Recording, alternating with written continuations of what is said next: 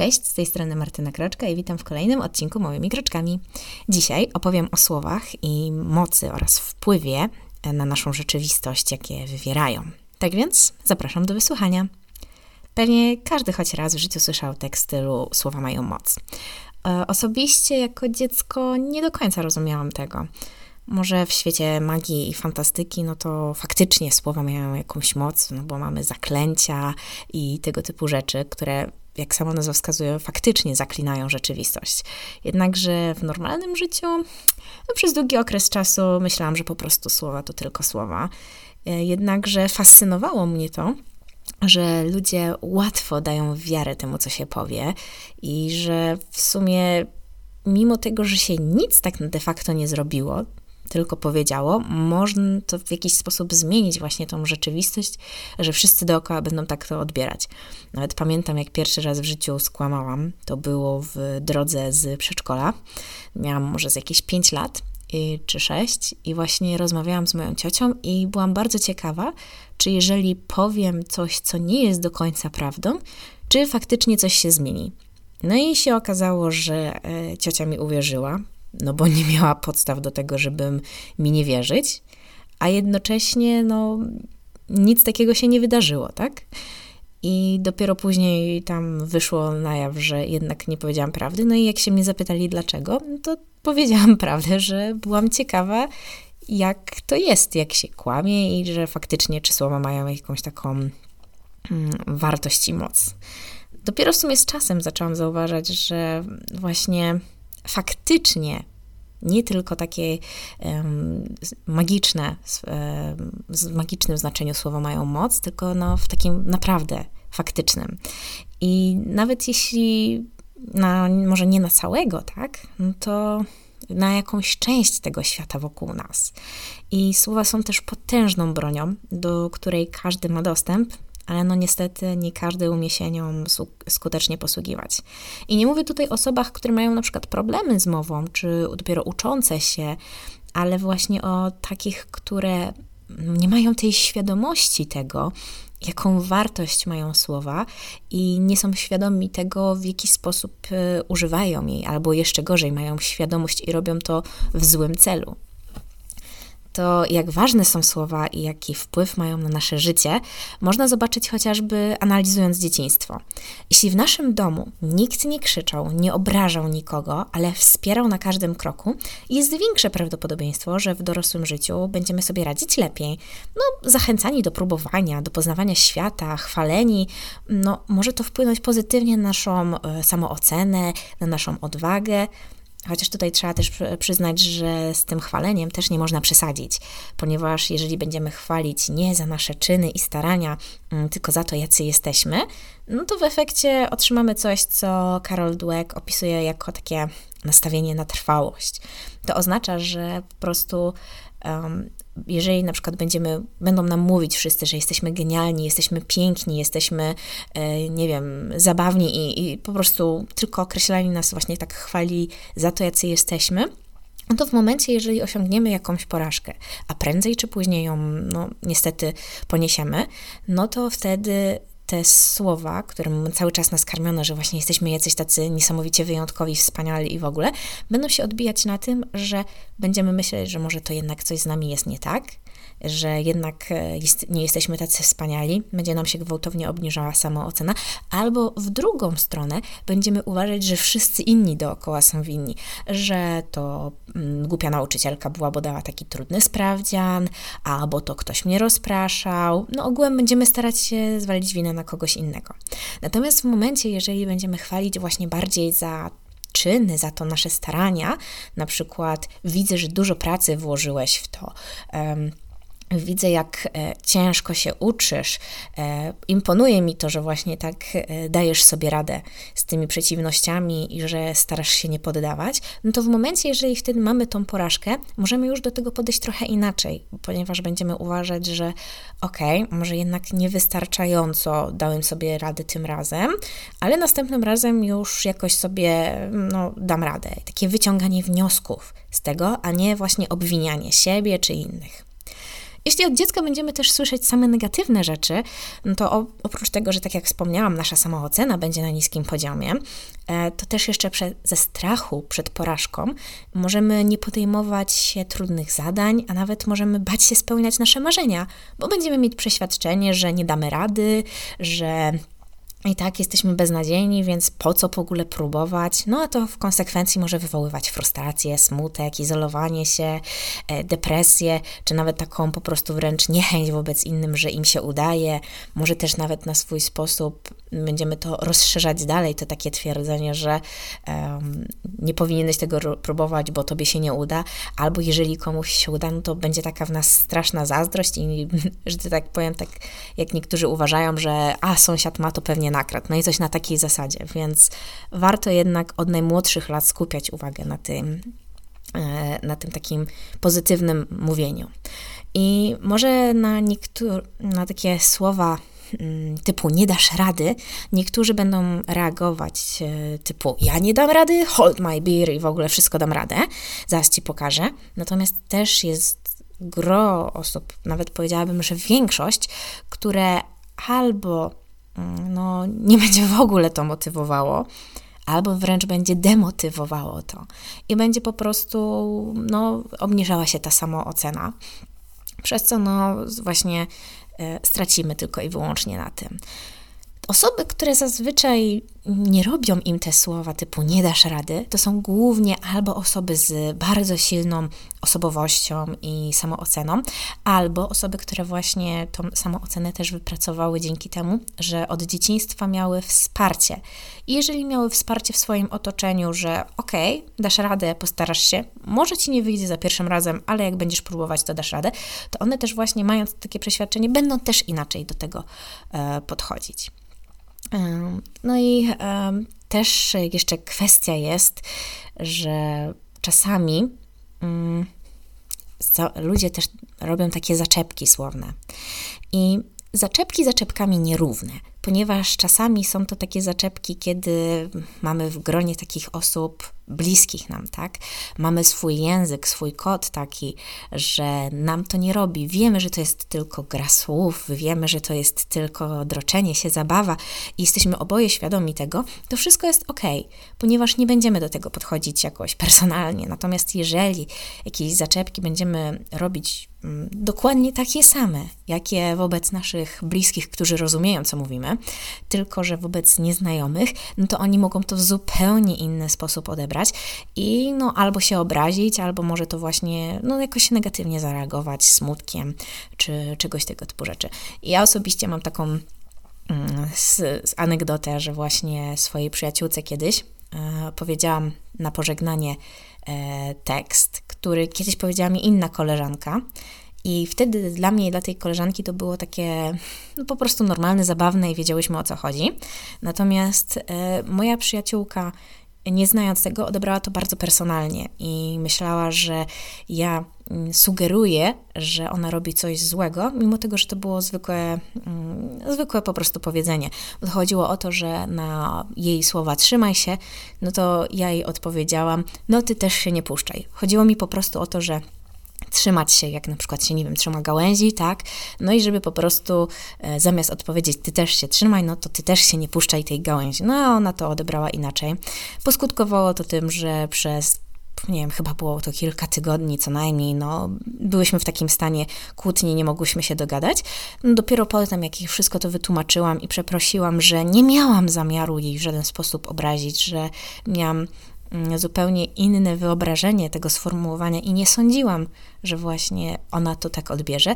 No i że przyznaje się do winy, no i że e, po prostu przepraszam. No i od tego momentu już było dobrze, ale też mam nauczkę, żeby mimo wszystko e, nie traktować i nawet najbliższych tak samo, w sensie, żeby ważyć jednak te słowa i być bardziej uważnym na to ale zaczepki no to ogółem jest mniejszy kaliber od na przykład znęcania się nad kimś.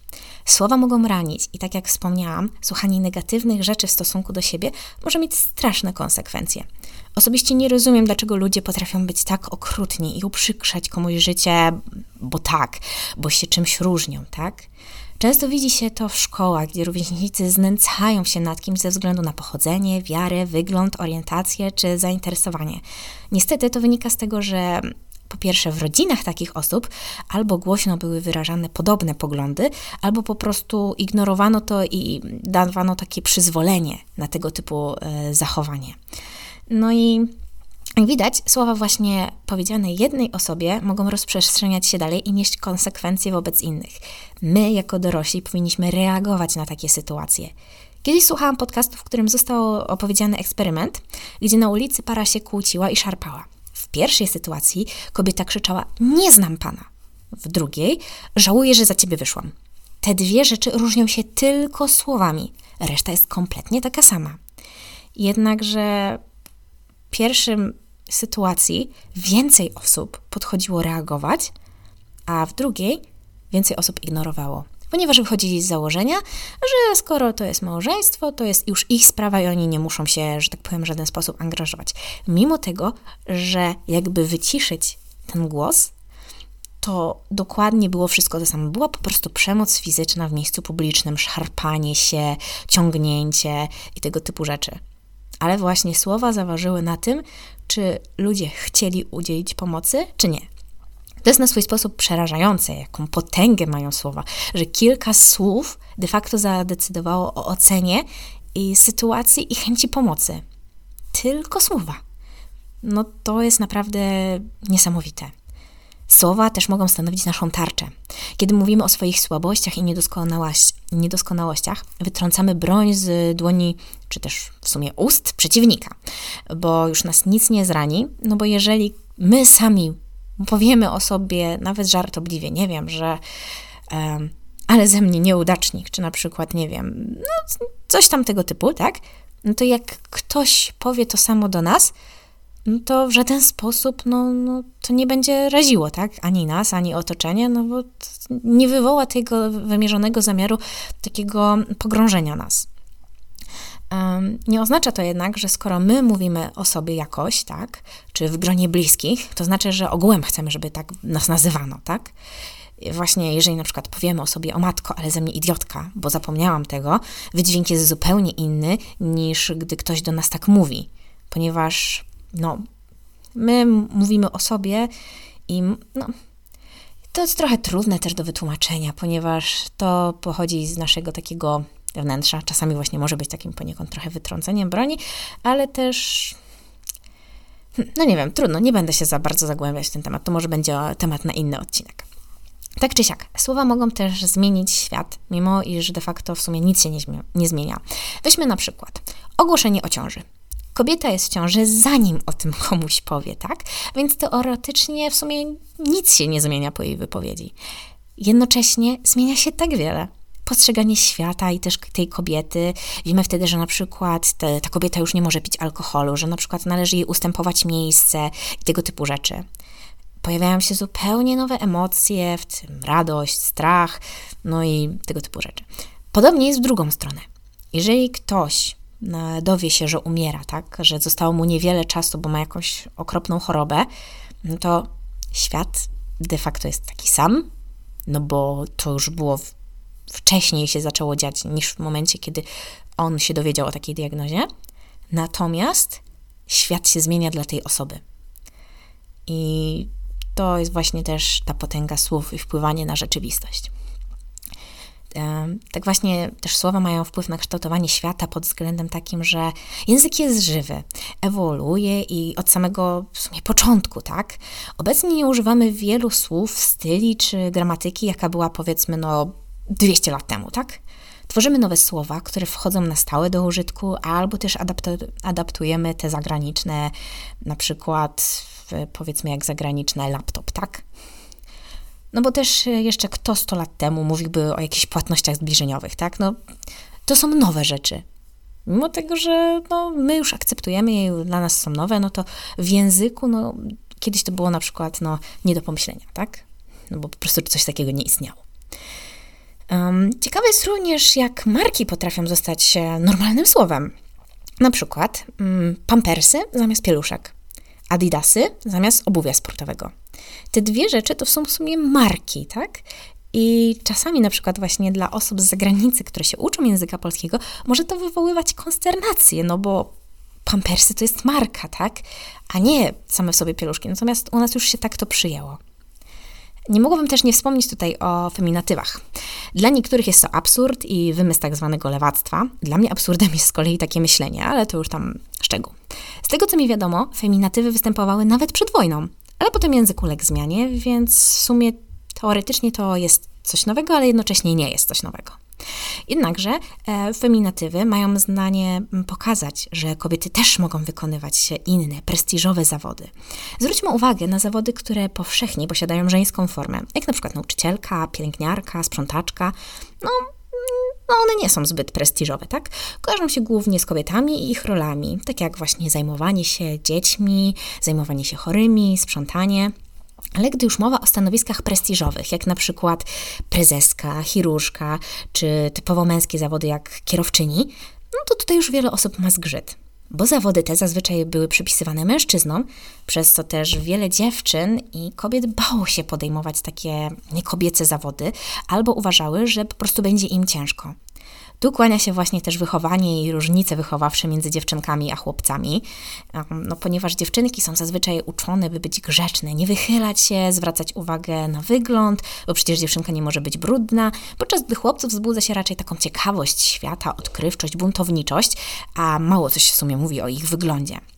Zostały nawet przeprowadzone badania i okazuje się, że od szóstego roku życia dzieci postrzegają, do szóstego roku życia dzieci postrzegają się na podobnym poziomie. Natomiast już po tym szóstym roku e, dziewczynki zaczynają właśnie tak bardziej się wycofywać, są mniej chętne do podejmowania trudnych działań, bo po prostu słyszą częściej, że właśnie są dziewczynkami, że im to na przykład nie wypada, że mm, mężczyźni mają bardziej umysły ścisłe, tak, że głównie matematyka i tego typu rzeczy to są bardziej takie chłopięce rzeczy, samochody też, no i przez to one właśnie tak się trochę wycofują.